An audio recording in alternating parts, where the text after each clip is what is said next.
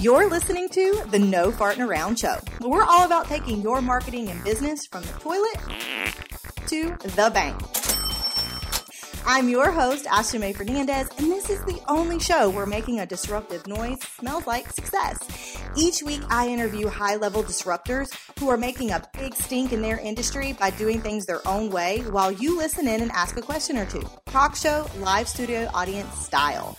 Expect all things marketing, messaging, money, and mindset, and only strategies that don't include farting and darting or treating your clients like an afterthought. So if you're ready to stop farting around and actually scale your business, let's cut to the cheese and get on with the show. I am a little fired up. I have my coffee ready to go. It is also totally random. It is a overcast, super rainy day, and it is like maybe 67, 68 degrees outside, which is honestly, to me, the most perfect weather that you could possibly have. My husband makes fun of me and he's, I don't understand why you love rainy days. And I'm like, I love rainy days. I get the most done when it's a rainy day. And I don't know why. It just makes me so happy. So I'm coming so happy this morning, coming happy to you guys.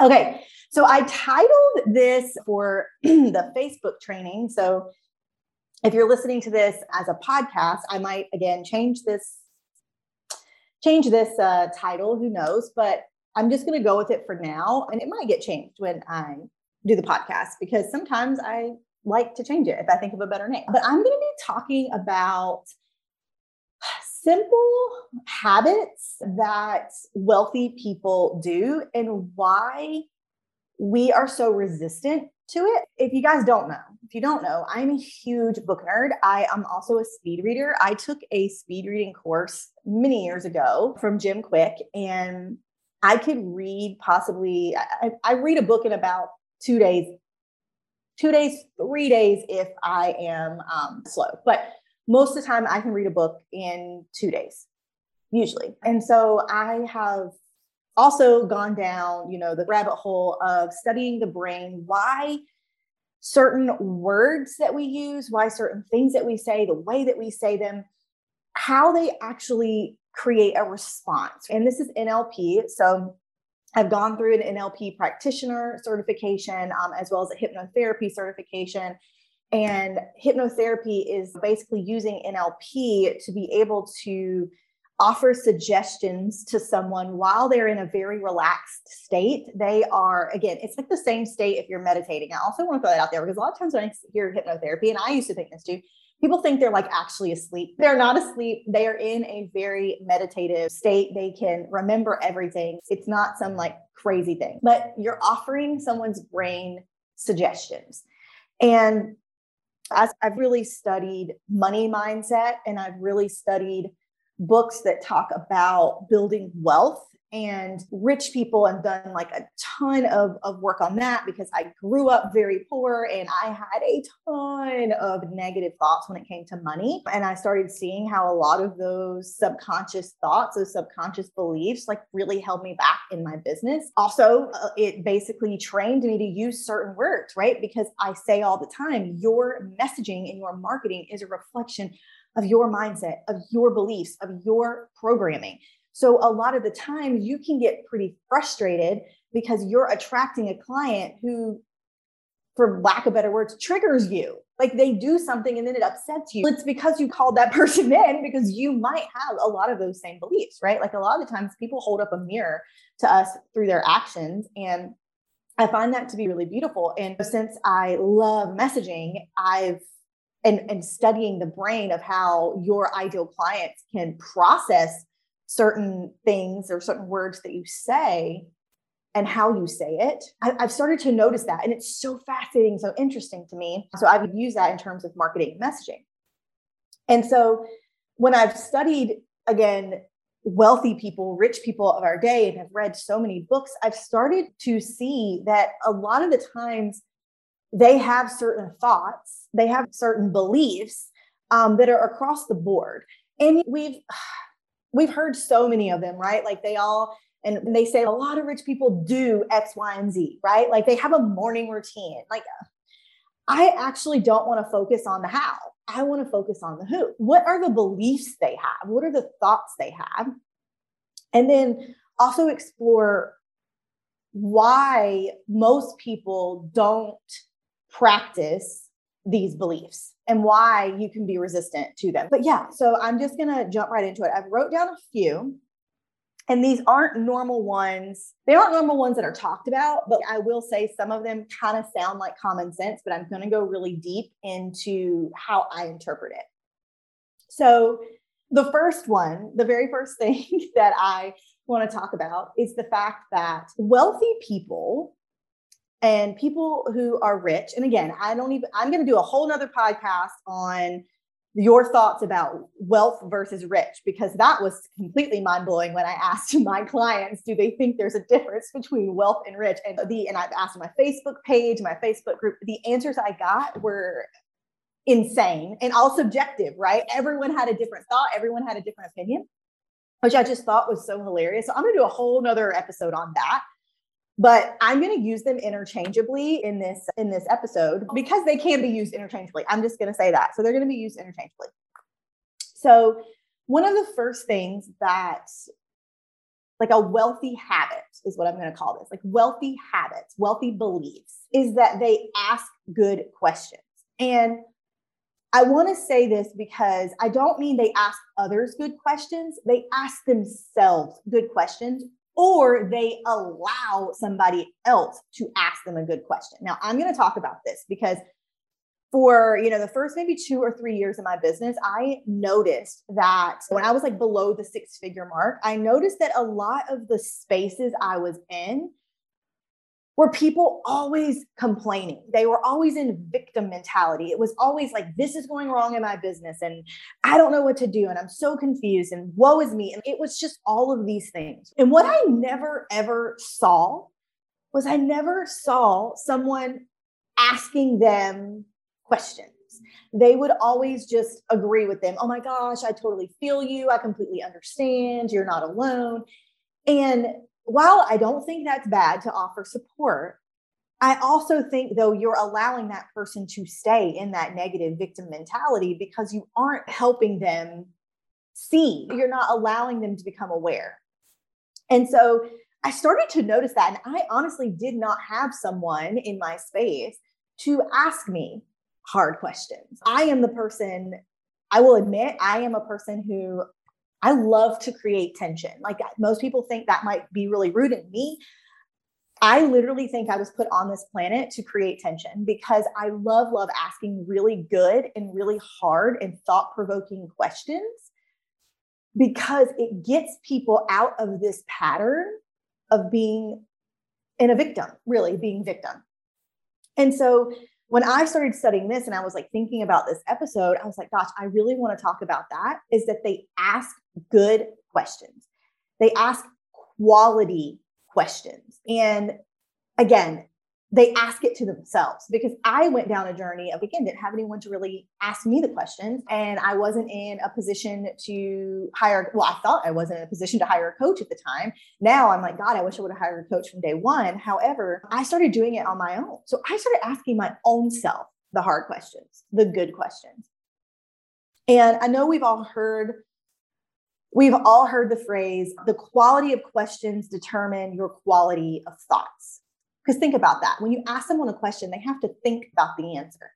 So if you ask a good quality question, that is going to determine the quality of thoughts to get the answer. And I'm going to take it a step further from what I do, is that I also think using certain language when you ask those quality questions will determine the quality of thought, using certain language, because we all know, and I've used so many examples in here, that certain words can have a negative connotation to your ideal client. So using the example in the previous episode and in a previous training I've done in here where I talked about being at that marriage conference where the chaplain kept using the word trigger in an audience of military, like spouses, right? If you have not heard that, go back and listen to the other episode. I can link it in the show notes below. But if I were to ask someone in that audience, let's say my ideal clients were military spouses. If I were to ask them the question, what triggers you? Oh my gosh, that would be It's such a negative feeling, and I'm not going to get a quality answer from that. I might get a hostile answer, honestly, or they might shut down. They might not do anything. So I would need to use different language. I would need to be even more, I would even be more specific. What is something that your spouse does that puts you in a feeling of anger? That's a way better question than what triggers. And I used completely different language, but I got the same point across. I really hope that makes sense. And this is actually, I'm going to do this example because when we all know that our thoughts determine our feelings, determine our actions, determine our results. So think about the thoughts, like the thoughts that you have are the things that you say, even to just ordinary questions. So I actually had this happen to me on the 12th floor of my building. That's like the main co-working space. And there was a guy that I connected with and I just said, "Hey, good morning. How are you?" Very common question. He turned around and he said, "I am freaking fantastic." And I was like, oh, that's great. And he was like, "How are you?" And I said, "You know what? I'm freaking fantastic too." And my body, even just saying it, my body was like, wow, this is so good. Right? I felt good. And then I started thinking about it. I was like, oh my God, if let's say I replied fine, the words that you use is a reflection of your mindset. So if you're over here saying, "Oh, I'm fine," you're going to actually produce the emotion of you being fine. And is that really how you want to feel? Do you want to just feel fine? Do you want to just feel good? Or do you want to feel freaking fantastic? Right? I know that's a really silly example, but it's something that I see, especially with people who are extremely wealthy or they have a lot of money, because they ask themselves good questions to get good answers, i.e. solutions, and especially around money. And they didn't ask questions like, how am I going to make this money? I mean, that's a good question, but it's not a great question, right? It's not like a very awesome question. So I don't know. That's just something I've started to realize. And also prying and asking deeper questions of what are you making that mean about you? What is your hesitancy towards going all in on that? That's another question that I ask. We're going to get down, I think, in the next one. Yeah, in the next one, I'm going to talk about this and it'll actually tie back up to this first one because I think they go hand in hand. But yeah, I'm going to jump right into the next one and then I'll bring it back. I'll loop it back up to this one because there was also something like an answer to determine what is a good question. So the second habit, belief that I have seen a lot of people who are in that wealthy status is that they make decisions and they commit to it. Okay. I know that sounds like super, and you're like, oh my God, how many times do I have to hear commitment? I swear I worked with a coach that literally his answer to everything was, you're just not committed. And it drove me freaking insane. It drove me insane because he never actually dug deeper into understanding your beliefs that were keeping you from fully being committed. And I'm going to talk about that. So they make decisions and they commit to it. Okay. And here is why you are resistant to actually full on committing, or you're resistant, not resistant to full on committing as well, but also kind of a roadblock is what I'd say. Most people commit to trying. They don't commit to doing. Think about that for a minute. Most people commit to trying, not to doing. What does it mean to commit to doing? Commit to doing means you eliminate every other possibility but the one you chose. You completely eliminate any other decision that you chose. And I'm going to actually give you a really awesome example that I switched with my clients. I don't allow them to do this in my space. And it's so simple, but it's something that I see so many people do. And on a psychological level, it keeps you committed to trying and not committed to doing. You guys have all heard when you set goals, you should set a good, a better, and a best goal. Nope. Don't believe it. Absolutely. I don't let any of my clients do it. If they're like, okay, my good goal, absolutely not. You're going to pick one goal and that's what you're going to focus on. And the reason why is because if you have three different targets you're trying to hit, you're going to commit to trying to hit one of them, not actually doing what needs to be done to hit the one.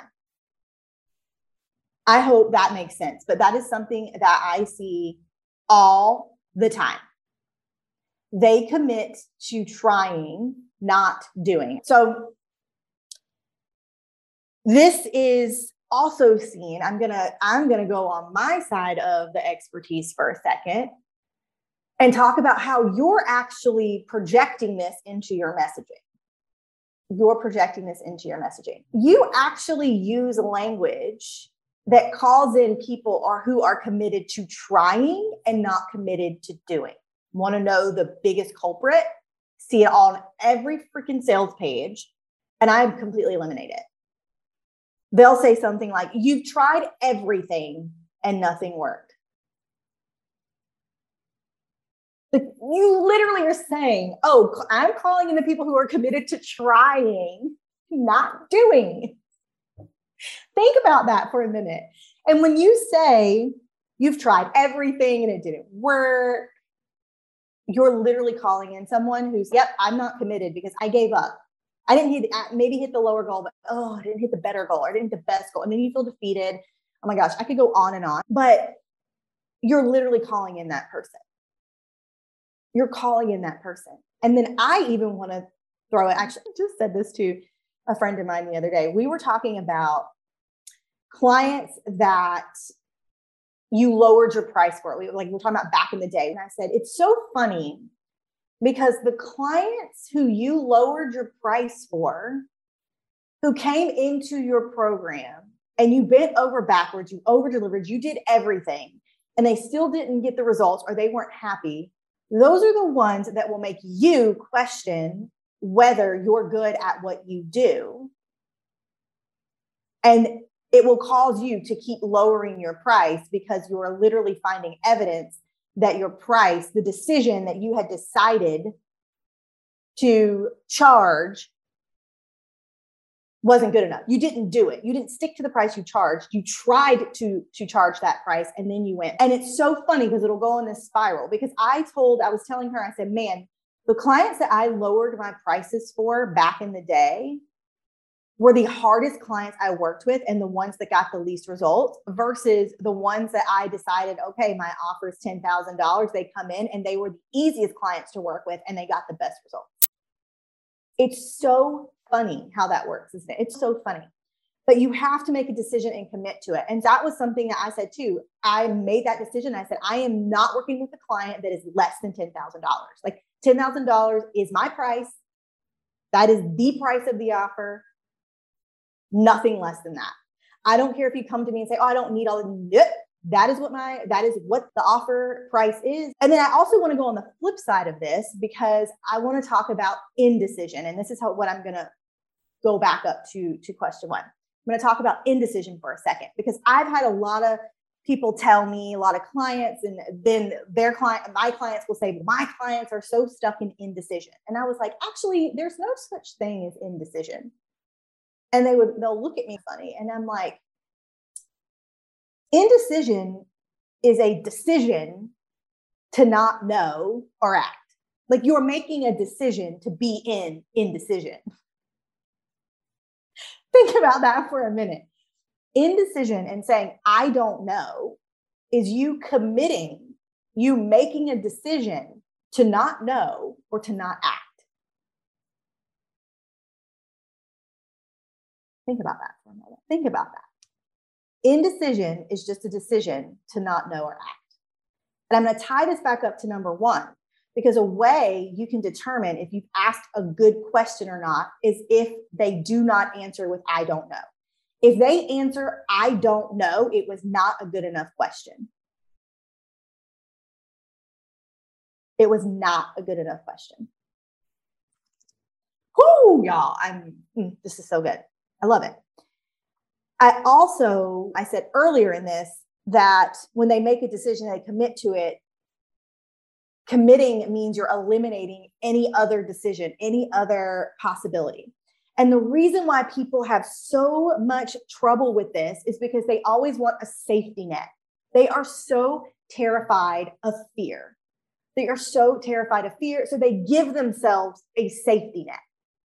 But anytime you have a safety net, you will never, ever be committed to doing. You're only going to be committed to trying, because you're like, I'm going to try and see what happens. And if it happens, then I won't need the safety net, won't need the safety net. But you're just setting yourself up to make a decision to commit to trying, not commit to doing.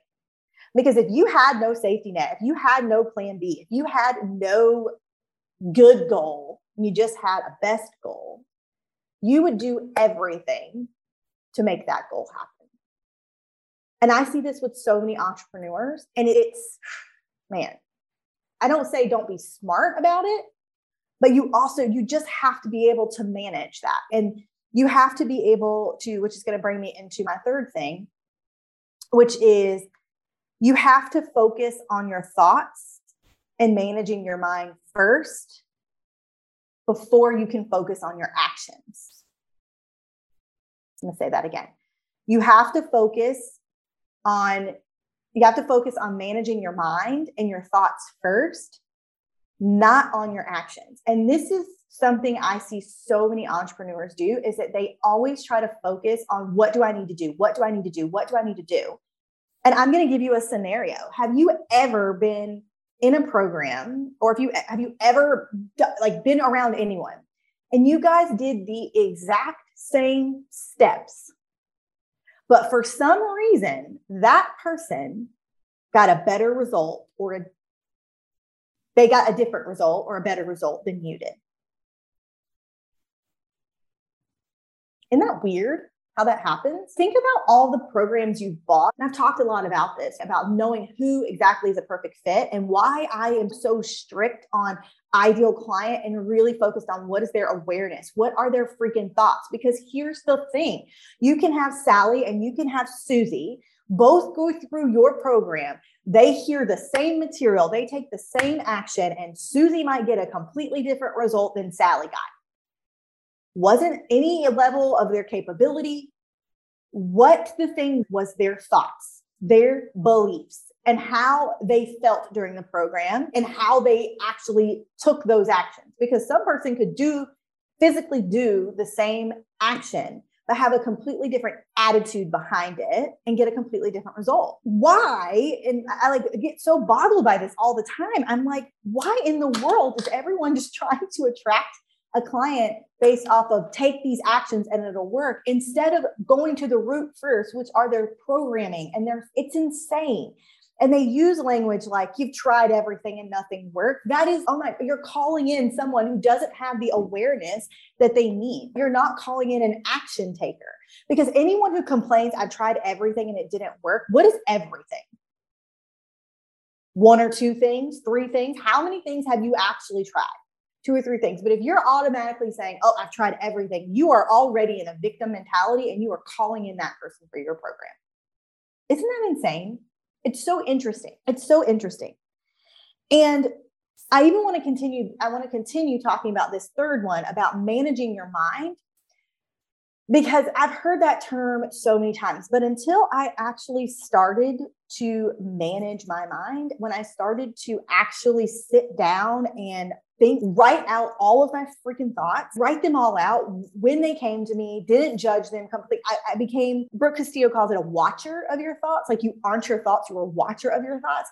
So I'm like, okay, I just look at myself as like a client. I'm like, let me write down every single thing that is in my head right now. And I'm just going to watch what happens. I'm going to look at those thoughts.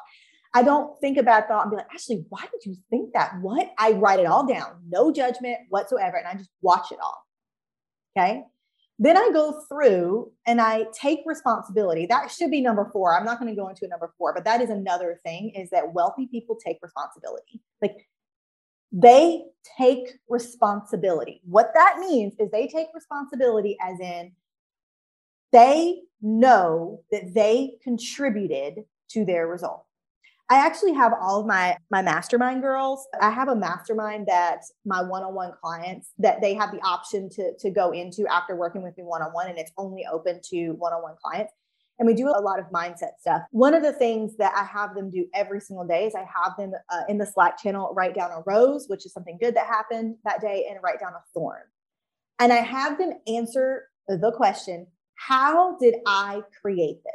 And I have them do it on both the positive and the negative, because I want them to see that they can take responsibility for the negative and the positive, and they have control over the negative and the positive. And also just asking themselves, well, how did I create this? In the negative, they also see, wow, this is a pattern. They've started to see patterns, and I do it with them. So I start to see my own patterns, and they'll see a pattern. And I have them practice this because I want them to become aware of it. And when they become aware, that's when they can start to manage it. You can't manage something you can't see. And I actually have them focus on it. And when I even do write all my thoughts down on a piece of paper, I look at all of them without judgment. And then I'll, ask myself, how is this serving me? Because you guys, you have a negative thought because it serves you in some way, right?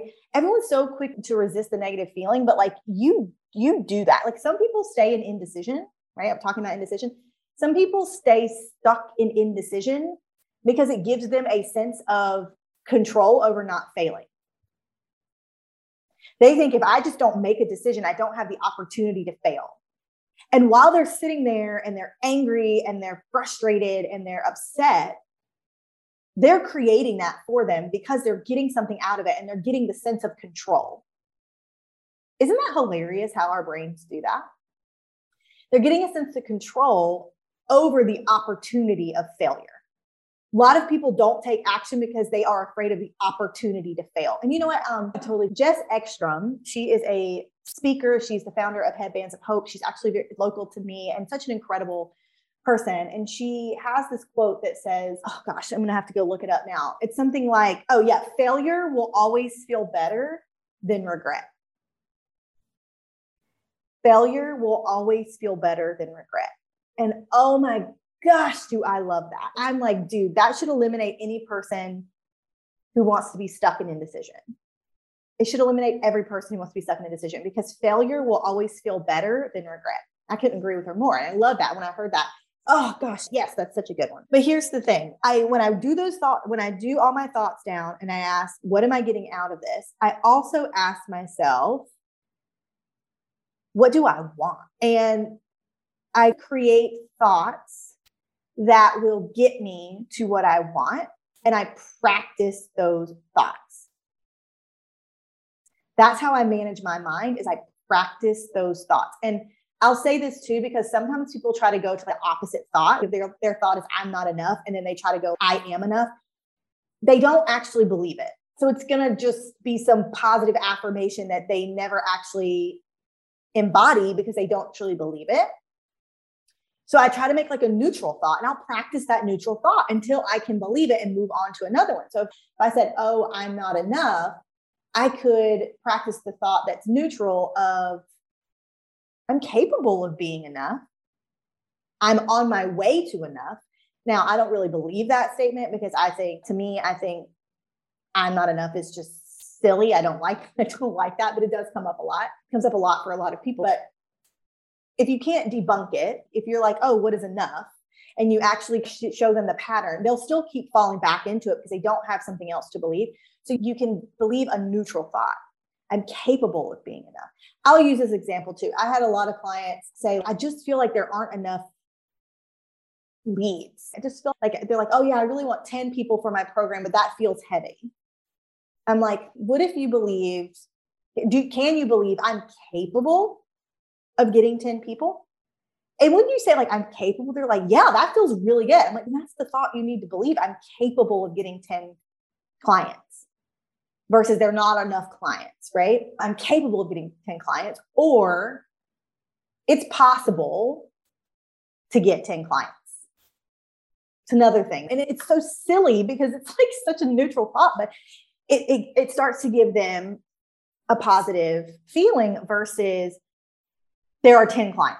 Again, back to the words you use and the way you ask questions and good questions. And gosh, just so much language. And I also want to throw this out there because I actually heard this from Brooke Castillo a really long time ago. It was like one of her first 20 podcasts. And I thought about it today because I was talking about practicing, and she actually said this, and God, it changed everything. She said, when you're not doing something, you're actually practicing not doing it. And it takes just as much effort to practice not doing something as it does to do something. Let that one sit with you for a minute. When you're not doing something, you're practicing not doing it. So let's say you want to lose weight and you don't work out. You're practicing not working out. And it takes just as much effort to not practice it as it does to practice it. It takes just as much effort to practice believing that you're capable of getting 10 clients than it is to say, I don't have 10 clients. Oh my gosh, guys, isn't that just insane? I swear that was so life-changing for me, because I just I'm practicing not doing it, right? No, and a lot of times in messaging, people say, oh yeah, you're not taking action. No, they're taking action. They're taking action on not doing something. Like, that's still action. They're practicing not doing something. Whew, I'm telling y'all, so good. And so to wrap that up with this third one, they focus on managing their mind over their thoughts. They focus on the root of what they believe, and they position it to what they want. They practice what they want. That sounds so crazy, but they practice what they want. And they don't practice just action-wise physically. They practice mentally. They practice mentally what they want. And this is such the beautiful thing that I love about the human brain and just hypnotherapy and NLP in general, is that your brain truly does not know the difference between reality and imaginary, right? Like, we truly do not, your brain does not know the difference on its own. The only reason why it knows the difference is because you have a thought telling it that it's not reality. And this is why so many people do visualization exercises, because when you can practice visualizing yourself having something that you want, you're training your brain to believe that you already have it. And so guess what? It's going to find evidence to prove that you're getting there, that you're getting to what you want. It's so nuts and so crazy. But the reason why I'm so fascinated with messaging and words is because it is the core of what you believe, right? And for your ideal clients too.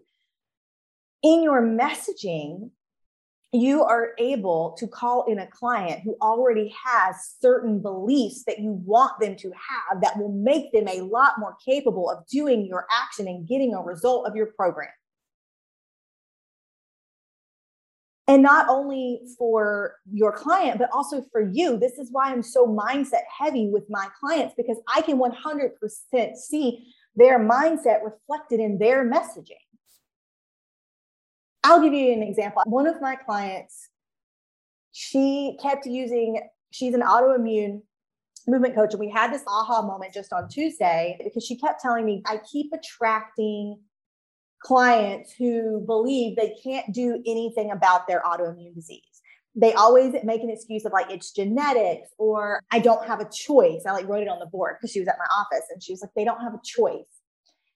And when she kept talking, she said something like, yeah, it's an invisible, how we were talking about her ideal client. She's like, how am I going to know they have this when it's an invisible disease? And I stopped for a minute. And I'll also tell you that she has had all this mindset work around not being believed, right? And not being believed can happen when something is invisible. See this pattern, this wheel, this whole pattern. And she kept calling autoimmune disease the invisible disease. And so of course she was attracting clients that kept being like, oh, I can't do anything about it. I don't have a choice, because you can't do anything about something you can't see. And so I told her, I was like, I would actually argue the fact that it's not an invisible disease, because you can see symptoms. You can see symptoms of your autoimmune disease. And so therefore it's not invisible. And she just had this aha moment. And I was like, Ann, you having this deep thought that you aren't going to be believed, you're almost projecting that in your messaging because you don't want the opportunity for someone to not believe you. So you're creating your messaging to repel clients, because if you repel those clients, they don't have the opportunity to work with you and not get results. And then you prove the thought that you won't be believed. You won't. And it was just this whole, it's like this whole rooted thing. It was like this whole thing, right? But that is why mindset is so important, because we had to figure out what was in her mind that was getting her to speak the words that she was speaking and drawing in the clients that she was drawing in. This is the magic. And it's also the magic of knowing 100% who your ideal client is, because a lot of the times people have an idea, but it doesn't match. It doesn't match. Their messaging, their marketing doesn't match their ideal client. They're calling in someone completely different. And it's because their messaging is a reflection of them. So good. Okay, I'm going to repeat all these. The first one was they asked good questions. And I said, again, the quality of questions determine the quality of your thoughts. And I take it even deeper and say the certain language that you use to ask the question is a big determining factor of the answers that you're going to get.